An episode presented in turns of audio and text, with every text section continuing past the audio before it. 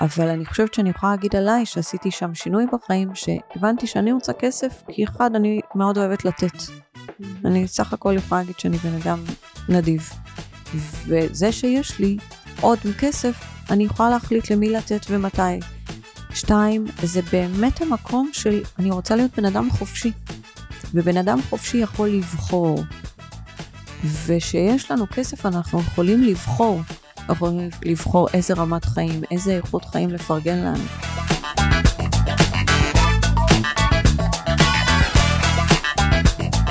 טוב, אז אנחנו בעוד פרק של הפודקאסט נכנסים לכיס, והפעם אנחנו עם האישה שתחילת דרכה התחילה כעורכת דין, אה, חברת דירקטוריון באחת החברות הציבוריות הגדולות ומשם עשתה דרך כל כך עמוקה ופנימית לא רק לה אגב גם להרבה אנשים המנטורית הקואוצ'רית של הסלבס ככה קוראים לך היום נכון?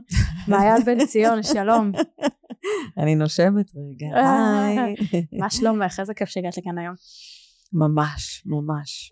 ותראי מעיין אני אה, קראתי לך היום לבוא לפה כי הפרק נכנס, הפודקאסט נכנסים לכיס הוא פודקאסט שמדבר הרבה על הפן המנטלי ועל החיבור שלנו עם כסף ועל הצמיחה הכלכלית וצמיחה של השקעות ויצא לי לראות אותך ולהיתקל בך לא מעט פעמים ואני רואה את השיח שלך שאת מדברת המון כמה זה בסוף לא משנה כמה נעשה בפועל הכסף הוא משהו הרבה יותר פנימי זאת אומרת אם אנחנו רוצים לעשות כסף בחיים ורוצים לצמוח כלכלית בחיים, כנראה שאנחנו צריכים קודם כל לעבוד על עצמנו. ובא לי לדבר על המקום היותר רוחני. תגידי, מה יש לאנשים בכסף? אלופת העולם. שתדעי קודם כל שאת אלופת העולם. תודה. Uh, סיפרתי לך לפני שהבחורה שמקבלת הרבה פניות והצעות לפודקאסט היא התאהבה בך. ואת, uh, ולראות אותך כזאת יזמית ועם כזאת מוטיבציה מקסים. תודה. מה יש לאנשים בכסף? אני חושבת שזה מאוד קשור למקום השבטי. שהמון mm. פעמים כסף נחשב היה למשהו שהוא לא טוב, משהו להתבייש בו, משהו לא לרדוף אחריו מצד אחד. Mm-hmm. מצד שני, אנחנו לא יכולים כמעט ובלעדיו. כי מי שרוצה לחיות חיים באיכות חיים חייב כסף, בטח ובטח במדינת ישראל. אז אני חושבת שיש איזה קונפליקט מאוד גדול כל הזמן סביב זה, שאני ככה לא סתם לפעמים נושמת, כי את נתת פתיחה כל כך מדויקת, כי בסוף המון דברים אנחנו יכולים ללכת לייעוץ, ויכולים ללמד אותנו איך לעשות, אבל אם במקומות הפנימיים mm-hmm. אנחנו לא נשחרר תפיסות שהרבה פעמים בכלל לא קשורות אלינו, פשוט הורישו לנו ואנחנו ממשיכים להחזיק בהם במקום רגע לעצור לפעמים ולשאול רגע זה רלוונטי? וואו. תראי אני לוקחת את העולמות האלה שכאילו יש לי איזושהי מחשבה שאומרת שבתקופה שלנו בדור שלנו יש מצב שהשיעור המרכזי הוא להפוך את ה mind מתפיסה גלותית הישרדותית שאת קוראת לה לתפיסה גאולתית כי אולי משפט. זה הגאולה האמיתית. איזה משפט, ובייחוד היום, וואו, איזה משפט, כן. במצב הזה שאנחנו נמצאים בו. וואו, אני חושבת שאם תשאלי אותי שוב, אנחנו מקליטות ביום ש... ובתקופה שהיא מאוד לא פשוטה. מאוד. ואני ממש חושבת שזה הדבר הכי מדויק, כי אני חושבת שאנחנו כבר בפתח של שינוי מאוד גדול. מאוד לא פשוט לנו. אבל אני חושבת שזה בדיוק המעבר שלך יש יותר סיכוי לחיות ולראות בשנים, אני לא יודעת אם אני אהיה פה, לך, ושוב, אה, לא כי אני בת מאה, אלא כי אנחנו בפתח של שינוי, שאנחנו נבין את היחסים שיש לנו עם כוח. זאת mm. אומרת שהתפיסות הישנות של מה זה כוח והישגיות ולצבור ולרדוף אחרי דברים, אני לגמרי חושבת שלאט לאט אנחנו נבין שהמילה אנרגיה אחראית על כל דבר. אוקיי. Okay. אוקיי? Okay? מה שזה אומר שכסף הוא אנרגיית חיים. Mm. והשינוי, או כל מה שקשור בעצם לייצר כסף, מתחיל, כשאני אומרת המילה אנרגיה, החשיבה שלנו זאת אנרגיה. את יודעת, אני לא יודעת אם את יודעת, אבל נחמן אמר שזה המקום הכי מוזנח, זירת המחשבה של בני אדם. לגמרי. והכי חשוב. ואם היינו מבינים שלכל מחשבה שלנו יש אנרגיה, ושאנחנו יכולים לבחור מה לחשוב, היינו מבינים שאנחנו יכולים להחליט לתת כוח למחשבה שאומרת אין מספיק לכולם, אבל אנחנו גם יכולים לתת כוח לזה שיש שפע. אוקיי? ולכן אנחנו לא חייבים להתחרות. אנחנו לא חייבים ללכת ולהיאבק. זה מה שזה אומר, להפוך את התפיסה מהישרדות, לבוא ולהגיד... לתפיסה יותר גאולתית, יש לגמרי. לכולנו, אנחנו יכולים, אנחנו...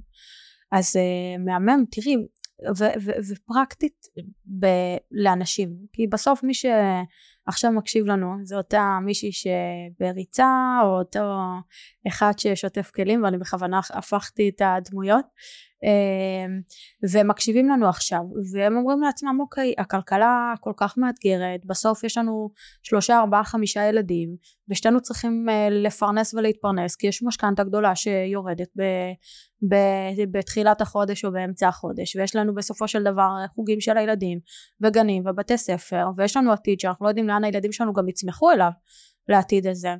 ופרקטית אנחנו במקום ש, ש, שעולה השאלה אז כאילו איך משחררים את המאבק? מקסים. כי הכסף הוא נמצא ב, ב, ב, בוא נאמר בבסיסו של כל משפחה בבסיסו של כל חיים. את יודעת שאני באה מהעולם אה, החבדי ואנחנו אני חוקרת המון את העולם הזה של איפה הכסף יושב ב, ב, ב, ב, ביהדות שלנו. ובסוף כסף זה דמים. אדם שהוא אין לו כסף, הוא אדם עני, הוא נחשב כמת. זאת אומרת ללא חיים. אני לא סתם אמרתי שכסף זה אנרגיית חיים. זהו, לא סתם אמרתי שזה אנרגיה, זה כאילו הבסיס, אז זה דמים, זה כאילו, את יודעת שאומרים שבן אדם אה, נגיד גונב למישהי, למישהו כסף, הוא כאילו גנב לו בנים, כי האימא, היא, האישה היא הצינור של הכסף, של הברכה, וכשגנבת לה את הילדים זה כאילו גנבת לה את הבנים שלה, את, את הכל בשבילה. וזה כאילו, זה, זה, זה, בואי, זה... זה מאוד חזק. זה מאוד, זה מאוד, מאוד קשה. חזק. זאת אומרת, זה בבסיס שלנו. אז איך משחררים את המאבק הזה? בואי נתחיל, קודם כל זה מקסים. בואי נתחיל, מ... את יודעת, יש יותר מדרך אחת, אבל תמיד הכל מתחיל פנימה. ביום שאנשים יבינו, וזה לוקח זמן, שמציאות נולדת מהפנים אל החוץ, ולא להפך, אפילו את המשפט הזה, הוא משפט מאוד סתום לרוב האנשים. כי מה שקורה, אף אחד לא בא ואמר לנו, אתם מייצרים מציאות. Mm. עכשיו זה אפילו מרגיז אנשים. יש כמויות עכשיו של אנשים שישמעו אותי ואותך, או כמו שאת אומרת, הבן אדם היותר פשוט כרגע, mm. זה שטויות, מה זה אני מייצר? זה חשבון הבנק שלי. נכון. ואז מה שזה אומר, אנחנו נותנים למצב החיצוני להכתיב את מה mm-hmm. שאנחנו מרגישים ואת מה שאנחנו רוצים. Mm-hmm. ותארי לך, היו באים ואומרים לנו, לא, אתם אלה שיכולים ליצור מציאות. והיינו מתחילים להאמין לדבר הזה. עכשיו שוב, זה לא בדקה, זאת עבודה. אבל כמו שאמרתי, זה חייב להתחיל מבפנים. Mm. שבן אדם יישב ויגיד, מה האמונות שיש לי לגבי כסף? מה התפיסות עולם שלי? לרוב אם ראינו הורים שיש מאבק מאוד גדול ויש להם ריבים סביב כסף, פשוט ספגנו את זה, כי בילדות שלנו אין לנו שום אפשרות להחליט מה להכניס פנימה ומה לא. אנחנו פשוט סופגים הכל, גם לגבי כסף וגם לגבי יחסים. נכון. לא תענוג גדול, לרוב. אז מהמקום הזה, אם בן אדם רגע עוצר, אמר, שנייה, בוא נסתכל מה אני מייחס לכסף. מה התפיסות?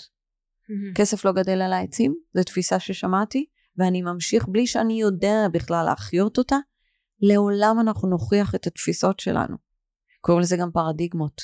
אין בן אדם בעולם שמאמין שאהבה היא דבר כואב, והוא לא יוכיח את זה. Hmm. זאת אומרת, כל אמונה שבסוף אנחנו נאמין בה, נוכיח את זה לאורך החיים. תמיד. בלי שנרצה באופן לא מודע, נאסוף לזה הוכחות. Mm-hmm. זאת אומרת שאם עכשיו מישהו יושב ומקשיב לנו, או מישהי, והיא אומרת, כן, אבל אין מה לעשות. לא קשה, זה מאמץ להשיג כסף.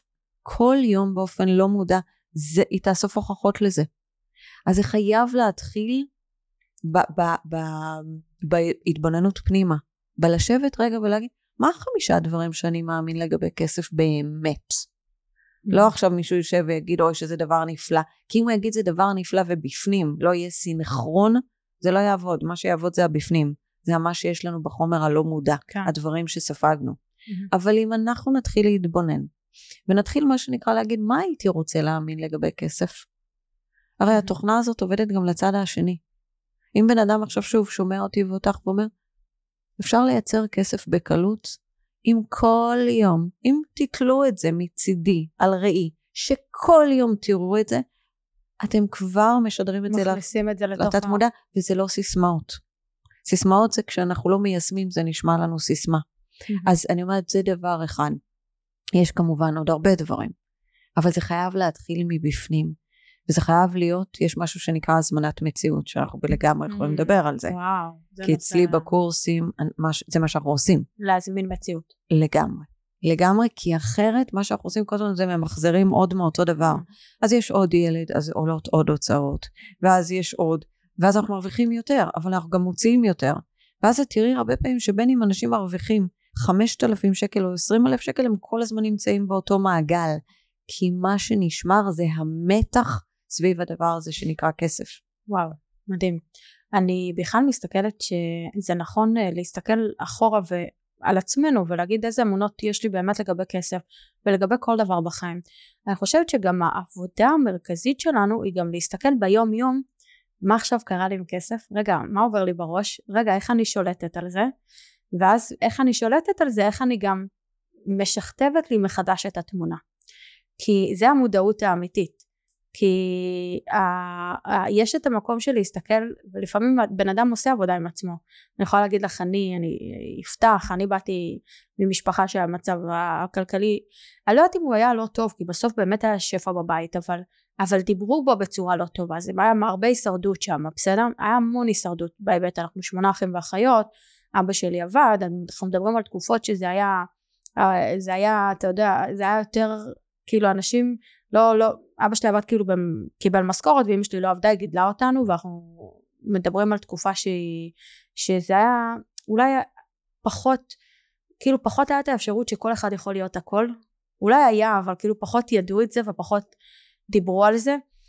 ואני יכולה להגיד לך שדווקא המקום הזה אצלי הוא מה שדחף אותי לעשות את מה שאני עושה ואני חושבת שזה בכלל הסיפור של העם בלי שום קשר ההישרדות שלנו כל השנים זה מה שגורם לנו בעם שלנו להיות בכלכלה הכי טובים ב- ברפואה הכי טובים ובהרבה הרבה מקומות ואני אומרת זה לא רק מספיק לי לפחות זה לא היה רק מספיק לבוא ולעשות את החשבון נפש עם עצמי רגע שנייה איזה אמונות מגבילות יש לך? מה היה הסיפור שם? בואי תשכתבי רגע את הסיפור מחדש. אלא כל יום לראות בסיטואציות הכי קטנות איך את מפרשת את, הצ- את הסיטואציות. וגם היום כבר המשפט שלי הוא הפך להיות שהעבודה שלי כל יום היא בכלל העבודה שלי על עצמי. זה שיש לי חברה ואני, ואני עושה ואני כאילו יזמית ומתעסקת בדברים זה דבר מדהים. אבל העבודה שלי האמיתית בחיים היא העבודה שלי על עצמי. על, על כל רגע כל מחשבה שעולה לי מדהים. וכל סיטואציה ופתאום מישהו מבטל לך את הפגישה והכי התכוננת אליה וכל דבר זה עבודה שלך עם עצמך. כשאת מסכימה, בגלל זה אמרתי, את כל אה, כך. צודקת ואת כל כך השראה במקום הזה, כי כשהתחלתי ואמרתי זה הכל קודם כל פנימי, אבל כאנשים אנחנו מחפשים כל הזמן בחוץ, נכון. כי אימנו אותנו ואנחנו ממשיכים את זה שהכל בחוץ. ואז את צודקת כל כך, כי אפשר דרך אגב גם לשבת שנים בטיפול, שהטיפול לא יהיה חי ולא יהיה מספיק אפקטיבי, כי לנתח דברים זה דבר אחד. אבל בסוף אם את לא מזהה ברגעי אמת, איפה המתח שלך בגוף? איפה פתאום מישהו בא לבטל לך עסקה כזאת או אחרת, או פתאום מה שנקרא לא נותנים לך את הכסף, ומה Mm. קורה לך פיזיולוגית? מה קורה לדפיקות הלב? מה קורה בגרון? אם את זה, כמו שאת אומרת, אין לנו את המודעות ברגע, אנחנו גם לא מצליחים או לא נצליח, מה שנקרא לשנות את זה, לטפל. אבל אם אני מתחילה להגיד לעצמי פעם ביום, אני רוצה לראות מה קורה לי פיזיולוגית כשמדברים על כסף. ואז אני מזהה פתאום מה שנקרא שהראש שלי אפילו עלה למעלה. אוקיי? כל אחד יש לו מופעים בעצם פיזיולוגיים. המודעות גורמת לנו לפעול אחרת. היא כבר מזיזה דברים.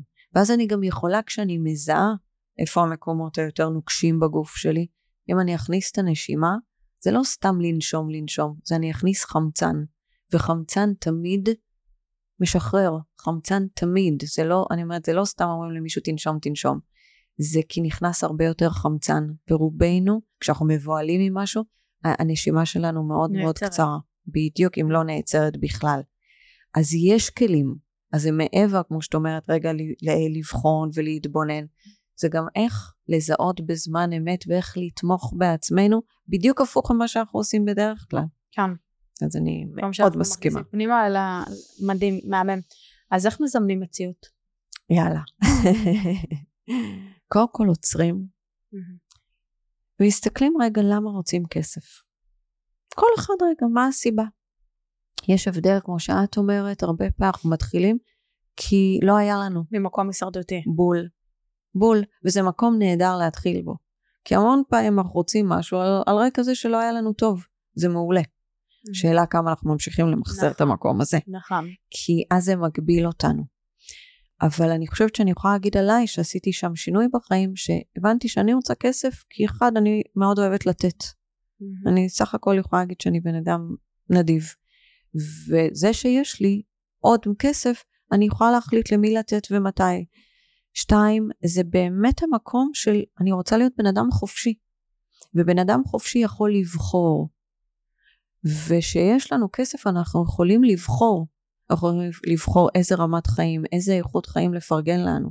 עכשיו אני ממש לא חושבת שהכסף או חומר גורם לאיכות חיים. נכון. זה אני אומרת לא את זה בית כי... ולא. נכון.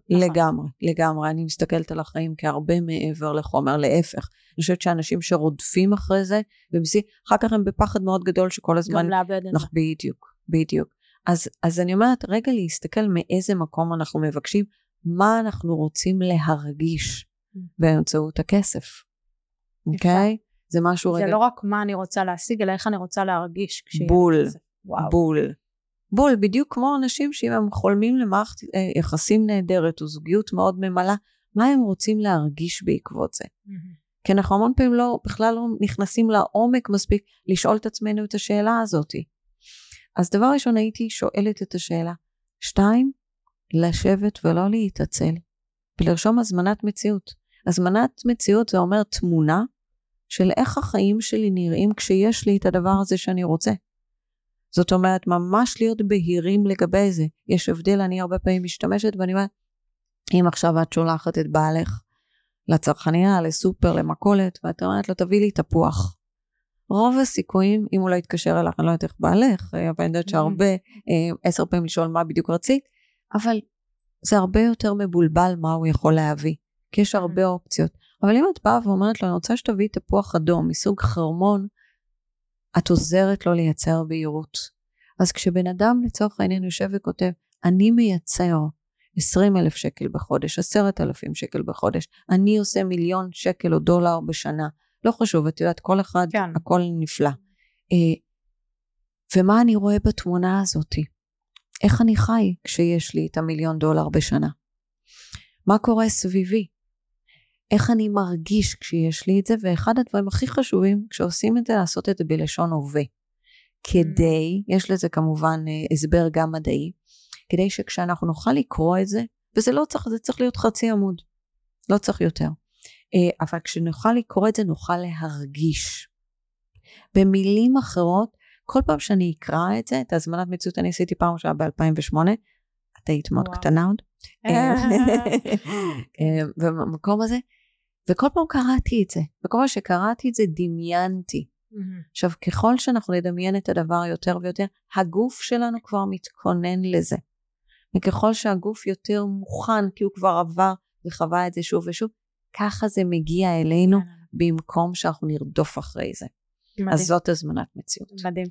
אה, חייכתי תוך כדי שדיברת כי באמת היה שלב אצלי בחברה שכמו שאמרת ההתחלה הייתה לגמרי ממקום אה, הישרדותי מחיים שעברנו ואז אנחנו רוצים חיים טובים יותר והיה שלב שבאמת כבר הצלחתי לעשות הרבה כסף וכאלה והיה איזשהו משבר וכשהיה את המשבר הזה פתאום שאלתי את עצמי אז למה? ולמה את עושה את זה? אז למה את צריכה את זה? ואז גיליתי שאני צריכה לייצר מוטיב, מוטיבציה אחרת. מוטיבציה הרבה יותר גבוהה. זה היה המקום שלי כאילו לשאול את עצמי מה המוטיבציה עכשיו?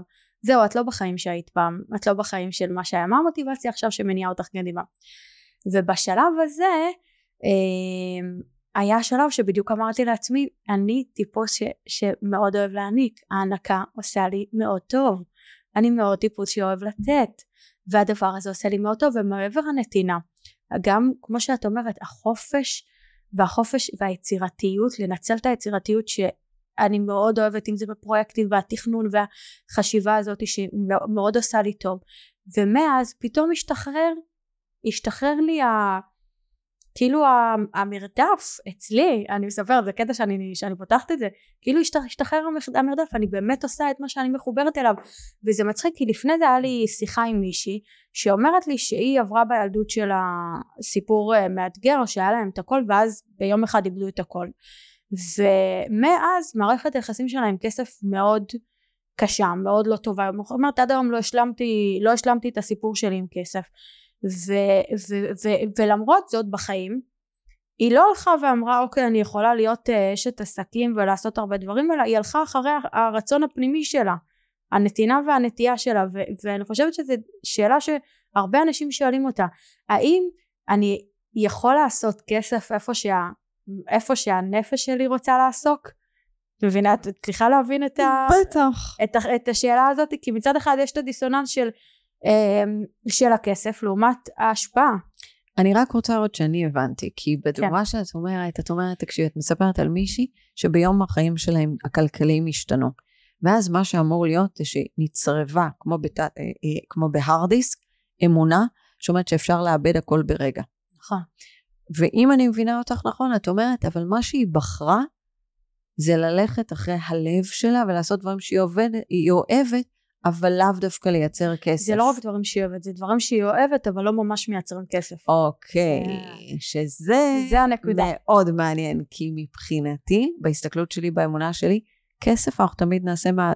איפה שהלב נמצא. אה, אוקיי, את אומרת, אתה צריך להיות דווקא מחובר הפוך, לעצמך. בדיוק אוקיי, הפוך, והיא אוקיי. מוכיחה בעצם מה שאת אומרת, זה שאי אפשר לעשות את מה שהכי אוהבים, וגם להיות עם הרבה כסף. Mm.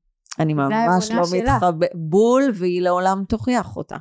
וזו דוגמה מדהימה, כי זה קשור למה שדיברנו קודם. יפה. ואני חושבת שבדיוק ההפך. צריך לשלוח לה את הפרק. אני כל כך, אז תשלחי לה בבקשה. כן, אני כל כך אוהבת את מה שאני עושה. אם לא הייתי מרוויחה שקל, עדיין הייתי עושה בדיוק את מה שאני עושה. מדהים. אוקיי? אין יותר. וכשהייתי עורכת דין, פחות הייתי שם. זה הלב שלי. איך אני... היה לעשות שינוי כל כך גדול? מ... איך היה? החיים כן. מאוד עזרו לי. הילדה שלי חלתה בלוקמיה. וואו. בדיוק, זה לא וואו. עכשיו היה בהתנדבות. לא קמתי יום אחד והייתי מספיק אמיצה להגיד אה, מה בא לי. אבל אה, החיים כחיים, כמו שקורה לנו שם? עכשיו, כאילו מטלטלים אותנו, שני. בטח. אוקיי? כמו שקורה לנו עכשיו. ופתאום ביום אחד, אצלי זה היה ממש פתאום ביום אחד, הייתי בת 34, שזה טיפה עלייך. 33, אה, הלכתי לרופא, הייתה לי ילדה כמעט בת שלוש. אה, בשיא החוצפה, אני צוחקת היום, אה, חשבתי שאני מבינה גדולה, אמרתי לו, יש לה עוד פעם דלקת אוזניים? הוא אמר לי, אין לה. לכי תעשי לה בדיקות. אמרתי לו, איזה בדיקות? למה לדקור אותה? הסתכל עליי במבט מאוד רציני, שהבנתי שאני לא יכולה להתווכח. אמר לי, אני מבקשת שתלכי לעשות לה בדיקות. הנה, בבקשה, את רואה את הגרון שלי? גם כשעברו 17 שנה, והיא בריאה והיא נהדרת. אמ, אבל משם התחיל סרט שתיים של החיים שלי. זאת אומרת, מאותו לילה כבר אה, מנהל מחלקה אונקולוגית, שאז לא ידעתי שהוא אמר שיש לה התרבות בלתי מבוקרת של תאים. אה, אני עוד שאלתי אם אני יכולה לחזור אה, לסיים איזה תיק במשרד. וואו, עוד, וואו. הייתי עוד בהכחשה מאוד גדולה. ומשם התחיל באמת קודם כל מסע. ומשם לאט לאט אה, התחלתי לשאול שאלות. אחרי שכמובן הייתי קצת בשוק ובכעס, מה שתהליכים שעוד פעם של אובדן שכולם כן. חייבים לעבור אותם. אה, אבל אז גם שאלתי שאלות. והתחלתי ללמוד קבלה, והתחלתי ללכת לדמיון מודרך, ובהמשך הלכתי ללמוד אימון. והתחלתי להבין שהנשמה שלי זה הדבר הכי חשוב, כי גם כשדיברת על כסף, בסוף בשביל לפתח את הגוף, את ה mind, גם את הנשמה, צריך כסף, כי גם קורסים עולים כסף. נכון. אז מה, מהמקום הזה התחלתי לשאול שאלות, אבל השאלות היו פנימה. זה לא היה לי קל, זה אף פעם לא קל, נורא קל לצאת החוצה. אבל ככל שהסכמתי, אני אומרת להיות עוד ועוד וללמוד עוד ועוד, גיליתי ש... שאני אומרת שהחומר הוא נורא נחמד, אבל uh, מה שממלא אותי זה עולם אחר. זה העבודה הפנימית שלנו גם ביום יום. אגב, זה מאוד מתחבר לי למה שקורה אצלנו בעם, זאת אומרת, הרבה פעמים אתגרים מאוד גדולים וקשים וכואבים, ואולי אפילו אי אפשר לדמיין אותם בדמיון, והם דווקא אלו שמובילים אותנו לשלב הבא. להסתכל פנימה בעצמנו וזה קצת מה שקורה גם עכשיו בול. בתוך העם שלנו בול, שאנחנו מסתכלים פתאום פנימה ואנחנו אומרים היי ירינו את כל החיצים פנימה במקום החוצה בול. בוא ננקה פנימה הלוואי, אני מאוד מקווה שאת צודקת, כן. אני כל היום מדברת את זה. אנחנו יכולים עד מחר לחשוב שאנחנו נהיה כל כך רעילים מבפנים, ולא נקבל את זה כהשתקפות. עכשיו, זה גם קשה לאנשים, נכון כי הרבה יותר קל להגיד, הם חיות אדם. כן, הם חיות אדם. אפשר להגיד המון דברים, זה נכון, הם נוראים, נוראים. אבל אנחנו זימנו באופן לא מודע את המציאות הזאת, וזה מה שאני אומרת, את זה עוד נורא קשה לנו לבלוע. כי, כן. כי יותר קל לחשוב החוצה. ו... שהאחר לא בסדר נכון. מאשר שאנחנו נכון, איפה אנחנו התנהגנו לא בסדר נכון. איפה אנחנו היינו כלפי עצמנו בול, תראי את המלחמה, את השנאה. נכון. הפריעו לדתיים להתפלל ביום כיפור. איפה נשמע דבר כזה? ואת יודעת שאני לא בן אדם דתי, אבל איך יכול להיות שמישהו מפריע למישהו להתפלל? איך יכול להיות שאנחנו כל כך היינו חסרי כבוד אנושי, שאין מקום לדעות שלי ושלך ושיש רק פנאטיות אחת?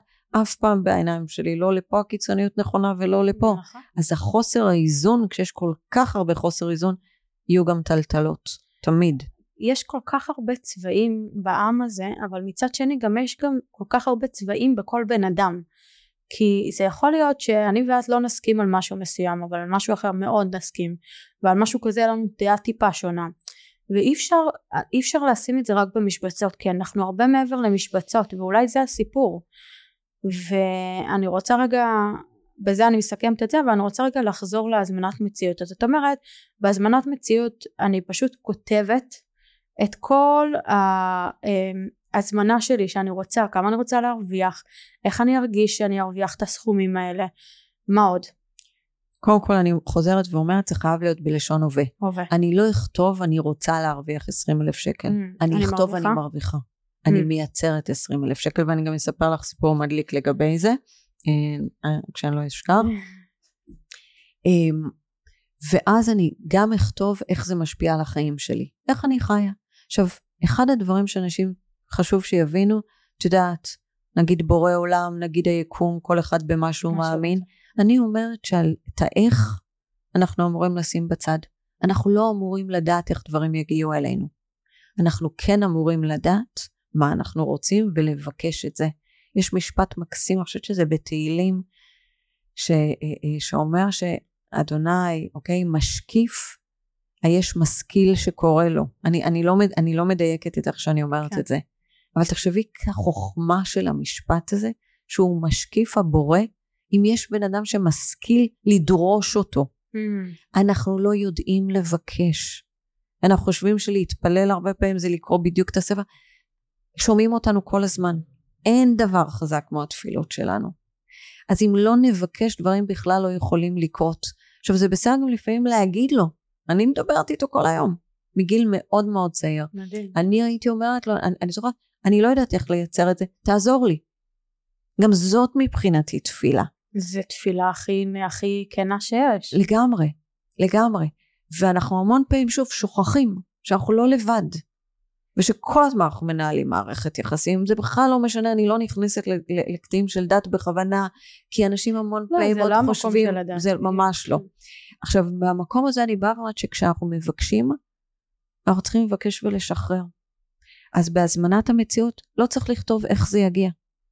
כי מה שהרבה פעמים מגביל אותנו מלבקש זה שאנחנו לא רואים איך זה יהיה. Mm, כי אם לצורך העניין יש לי מינוס עשרת אלפים שקל כל חודש, בן אדם לא אומר, אני מבקש ממך שתעזור לי לייצר בית. mm, כאילו, מה יש לי לבקש? איך אני אביא בית? איך אני אקנה דירה? אל תתייחסו לאיך. והלוואי ואנשים ששומעים אותי ואותך עכשיו יעשו את זה, כי הם יחזרו אלייך והם יגידו לך זה קרה.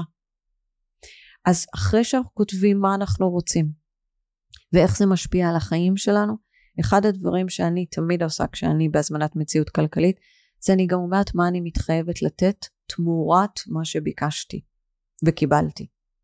כי במילים אחרות, העולם עובד, זה, זה תן וקח באמת. עכשיו ברמה הרוחנית הגבוהה יותר, אנחנו מבינים שאנחנו פה לדבר אחד, לשרת. וכל יום אנחנו יכולים לשרת אנשים. אנשים מדהים. חושבים אין לנו מספיק מיומנות, אנחנו לא טובים בזה. החיוך שלנו, הבחירה לחייך למישהו עושה הבדל בחיים של אנשים אחרים. מילה שאנחנו אומרים עושה הבדל בחיים של אנשים מדהים. אחרים. מדהים. זאת האמת גם. זה האנרגיה בכלל, ובטח אם אנחנו מבקשים בשביל מישהו שיהיה לו טוב, כמה הבדל זה עושה. אני לא סתם אומרת, הכל נשמע. וכשאנחנו מתחילים להבין את מה שאני באה ואומרת, אז גם אנחנו רוצים לתת. אני זוכרת שבזמנת המציאות הראשונה שאני כתבתי, כתבתי, ביקשתי 20 אלף שקל אז, אני זוכרת את זה, זה לא היה מעט כסף לאז, וזה גם אה, היה מכמה דברים. ואמרתי שאני מתחייבת, אני מתחייבת, הייתי כבר, עבדתי בגישור, גם אני מגשרת. ואמרתי שאני מתחייבת להקשיב לכל מי שרוצה, שאני מתחייבת לתת הזדמנות אם מישהו רוצה לצמוח במרחב שלי, גם אם זה אומר כמובן לקבל אותו, זה היה בתחילת הדרך, ללא עלות, או, או לתת מה שאני יכולה בהקשבה. אז אני חושבת שבהזמנת מציאות כן חשוב שגם יהיה מה אתם מתחייבים תמורת מה שאתם מבקשים. לפעמים זה לתת השראה למישהו אחר, לספר על הדרך שלכם, אוקיי? Okay? כל דבר ש, שבן אדם ככה מוצא לנכון. מדהים. אה, ויש עוד שלב? אני חושבת שמספיק שיהיו בהירים, איך זה משפיע על החיים שלנו, כן? ומה אנחנו מתחייבים לתת לעולם, אני חושבת שזה מספיק. ולעשות את זה בהווה. אפשר, בהווה, זה ולקרוא חובה. את זה. אני חושבת שנכון לקרוא את זה פעם ביום. אה, אני אגיד עוד משהו. תעשו שזה יהיה קצת מגוחך. כי השכל ירצה להשאיר אותנו באותם מקומות. עכשיו, המשפט שהמון אנשים אומרים, זה לא מציאותי, מבוסס על דבר אחד, ניסיון העבר שלנו. זהו, זהו, ואת ישר מבינה, אנשים לא מבינים את זה. כן. אנחנו מחליטים מה מציאותי ומה לא לפי חמשת החושים, שזה דבר מאוד מוגבל, כי אנרגיה לדוגמה לא קשורה לחמשת החושים, אבל אנחנו מרגישים אנרגיה. אני ואת בשנייה הרגשנו אנרגיה. בן אדם נכנס לחדר וישר מרגיש אם דיברו עליו. גם אם הוא לא מבין לכאורה מה זה אנרגיה. זה כל כך נכון, כי לכאורה אין לנו יכולת, אנחנו, ההגבלה האמיתית היא מה שאנשים עושים לעצמם, כי בתכלס אלוקים הוא לא מוגבל. בול. מה הבעיה שלו לתת לך עכשיו אה, מיליונים? סתם אני באמת אומרת, מה הבעיה שלו. לתת לו... אה, אז, אז, אז את צריכה לפתוח את זה, תאמיני בו, אבל לפחות תרצי את זה מספיק. בול, זה מה שמתקשר למשפט שאמרתי, יש משכיל שדורש את אלוקים. שדורש את כן, אלוקים. כן. הוא לא מוגבל. הוא לא מוגבל, אנחנו מגבילים. גם אנחנו המוגבלים, כי הוא בלי גבול, הוא הכניס לנו את הגבול. אם זה זמן, זה הרבה דברים, הכל פה מוגבל. אה, ואולי השיעור, אולי באמת לצאת מהתפיסה הגלותית לגאולתית זה דווקא לעבור לממד אחר של קצת לשחרר את השליטה אליו, ואת אומרת פה לשחרר שליטה אליו. עכשיו יש פה גם משהו מעניין שאמרת, את אומרת מצד אחד העבודה היא פנימה, היא להסתכל פנימה ולהגיד איפה אני עובדת על עצמי ו... ו...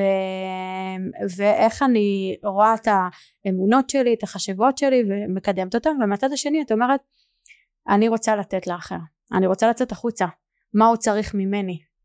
בול. הפוקוס הוא, הוא גם לא עליי, כאילו לפעמים אם הפוקוס הוא רק אליי, אז שנייה רגע, אני, אני הזמנתי מציאות אבל למה היא לא קורית? בול. אז כאילו אני, אני ו- ואיפה זה נמצא בחיי היום יום שלי, כאילו ממש כל הזמן את ככה. זאת אומרת, זה שאני מזמינה מציאות ועובדת על עצמי פנימה, זה לא משאיר את הפוקוס עליי. לפעמים, באמת אני אומרת, אני רואה את זה הרבה פעמים באנשים שהם כל פעם בפוקוס של רגע, אז מתי זה יקרה, אז איך זה, וזה לא. צריך להיות הפוקוס, כאילו הפוקוס הוא באמת בעשייה למען האחר. ממש. ככל שאנחנו במסע חיים האלה מבינים, כי את אמרת כל כך יפה, אנחנו מוגבלים ומגבילים. וזה חלק מאיתנו. אבל אם אנחנו מבין שהמ... מבינים שהמסע הזה שלנו הוא לגלות את הכוח שלנו, לזהות, כמו שאת אמרת, בזמן אמת, איפה אנחנו מגבילים, לנשום, לשחרר. שוב, זה לא יקרה ככה, אין קסמים. זה לעשות עבודה. וכל פעם לגלות עוד מהכוח שלנו, אנחנו מגלים אותו בשביל משהו אחד, לתת אותו לאחרים. מדהים. יש חוק שנקרא חוק הפיצוי, שאני מדברת עליו גם הרבה פעמים, לא אני המצאתי אותו כמובן, שום דבר לא המצאתי. אני רק נהנית תמיד מכל החומרים האלה. מדהים. שבא ואומר שכמות הכסף, השפע שתגיע אלינו, תלויה בשלושה דברים. אחד, בצורך שקיים בעולם. מהמם. את יודעת, הצורך הכי גדול היום, אני אגיד זה אפילו kindness, זה נחמדות. גם את זה המון פעמים איבדנו. אבל צורך זה יכול להיות לתקשר אחד עם השני. צורך זה יכול להיות להפיג בדידות. מהמם. צורך, את יודעת, יש לנו הרבה צרכים מן הסתם, נכון. עכשיו אנחנו בהישרדות יותר. כן. שתיים, ביכולת של בן אדם לענות על הצורך. ושלוש, בקושי שבלהחליף אותו. אני אגיד את זה עוד פעם. אוקיי. בחוק הפיצוי יש שלושה דברים. אחד, זיהוי של צורך שקיים. מהמם. אם ניקח את חברת זום, הם אלופי העולם. למה? כי בקורונה הם זיהו צורך, היינו צריכים לתקשר ממרחק. לפני הקורונה, אבל אה, כן. נכון, אבל שם לדעתי הם עשו איזו את קפיצה מאוד הפריצה גדולה, הכי גדולה. אני חושבת. כן. אוקיי? סליחה. שתיים, במיומנות שלנו לענות על הצורך הזה. מהמם. עכשיו, מהמקום הזה אנחנו מיומנים בדברים. את יודעת, אם אני מסתכלת... כמו העם הכי מיומן. נכון, אנחנו, אנחנו באמת טובים. כן. לפעמים הדברים הכי טובים אנחנו לא רואים אותם, אבל נכון. אנחנו כן. ושלוש, בקושי להחליף אותנו, הכוונה היא לא ממקום נרקסיסטי, אלא יותר קל להחליף מוכר בחנות ספרים, מאשר מישהו שבא מהעולם שלי או משלך. מהמם. נגיד, את יודעת, את לא סתם עם חברת נדל"ן, יש לך מיומנויות, נכון. אוקיי? אז אם לצורך העניין יש לך עוד ועוד מיומנויות, לא כל אחת יכולה להיכנס לנעליים שלך. זה לא אומר שאין לנו תחליף, אני לא אומרת את זה. אבל אני אומרת שככל שנענה על יותר צורך, ונהיה יותר מיומנים בלתת את השירות, ככה יותר שפע מגיע אלינו. את מקסים. מבינה? כאילו, כן, אז את זה ברור. אומרת, הפוקוס הוא בכלל להעביר את הכלים שלנו לעולם. מי בול. אני בשביל להעביר, איזה מתנות אני יכולה לתת לעולם, ואולי מתוך המקום הזה בעצם לשחרר את השפע אלינו. בול. אני, אני סתם אה, מחזיר אותי לנקודה שפעם בתחילת הנישואים שלנו, אני ובעלי היינו שני ילדים, ממש אה, קטנים, והתחתנתי בגיל 19. אז וואו. אה, טוב, זה, יש וואו. דברים שעדיין באתי מהעולם החרדי בהם, והיינו שתי ילדים ממש, והייתה לי, אפילו הגדולה שלי כבר הייתה בגיל 20 ומשהו, והיה שלב שממש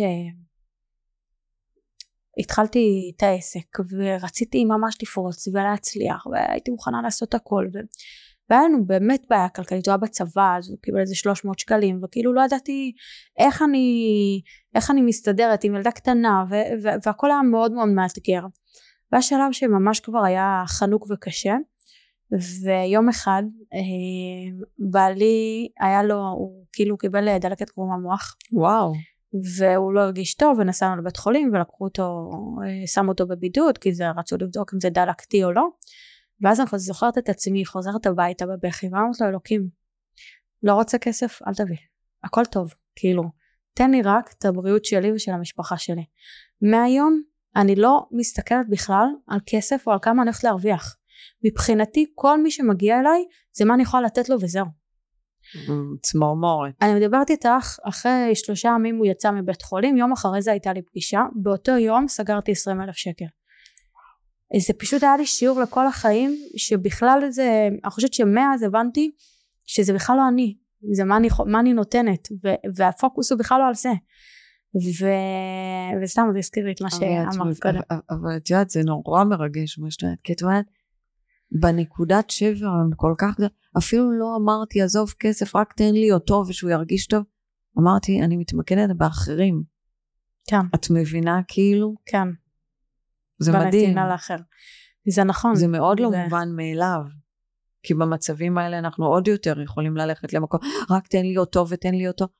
ובכלל לחשוב ולהגיד, תן לי לתת לאחרים, וכאילו, לה- לדעת את- שזה את יעבור הבנת משהו. כבר הבנו שזה יעבור והבנו שנצא מזה מחוזקים וכאילו כבר אני אהיה בשלב של לתת ותראי איזה מדהים, נכון? ומאז כן. את גם טפו טפו, מאז נכון? צמחתי חבל על הזמן אמ, ואני גם אגיד שיש משהו ביהדות שיש את הברכה הזאת שמברכים אה, הגומל אז כשמברכים הגומל אומרים אה, אה, הגומל ואז זה אומר הוא שגמלך טוב יגמלך כל טוב כאילו הוא ייתן לך עוד טוב אתה לא מספיק בזה שגמלת טוב וזהו תישאר אלא הטוב יכול להיות גם אחרי ולהמשיך וזה בסדר להאמין בזה גם וזה גם אה, קיצור מקסים זה חיבר אותי אני לאן שאת חושבת אה, שאם אנשים דיברת. היו מבינים, באמת מבינים, הרי יש חוקי בריאה, מהמם. שגם אם הם לא כתובים כולם, הם מתקיימים.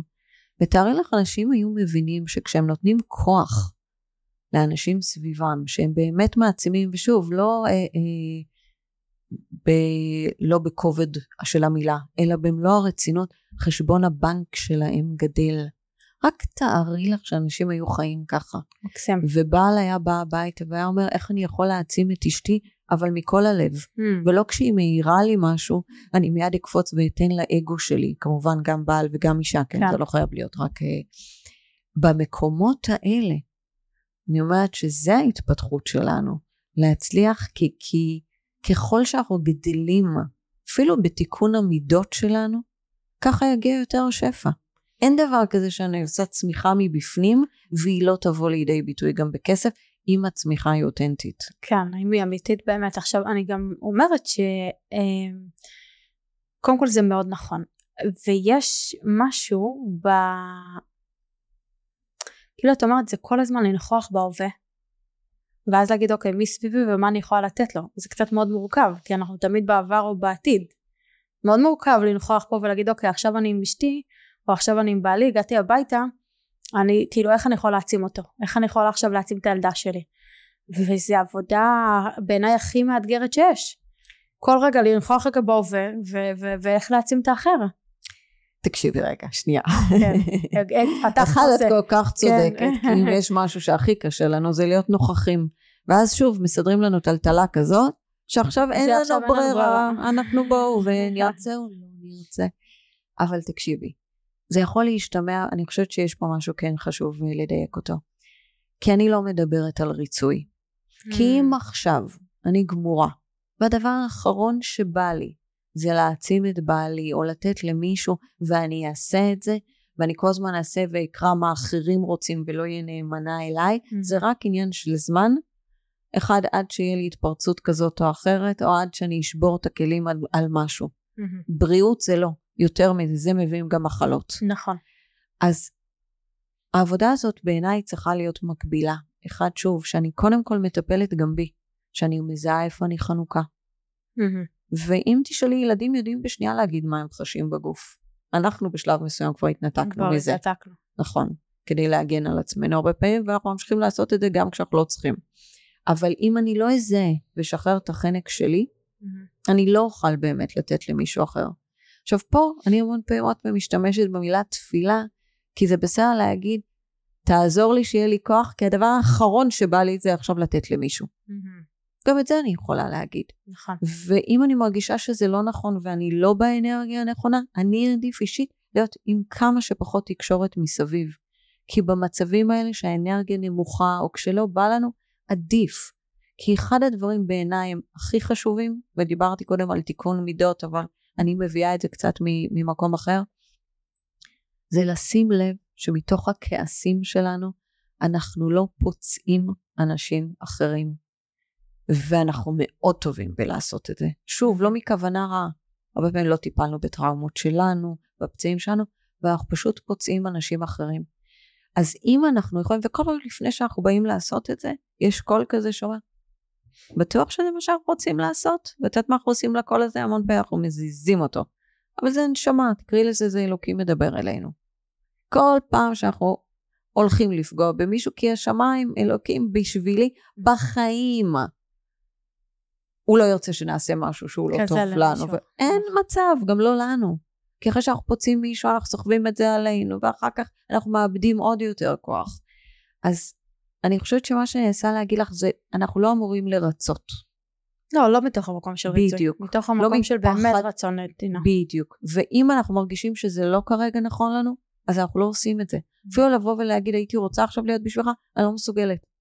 עכשיו אני צריכה את הזמן אליי.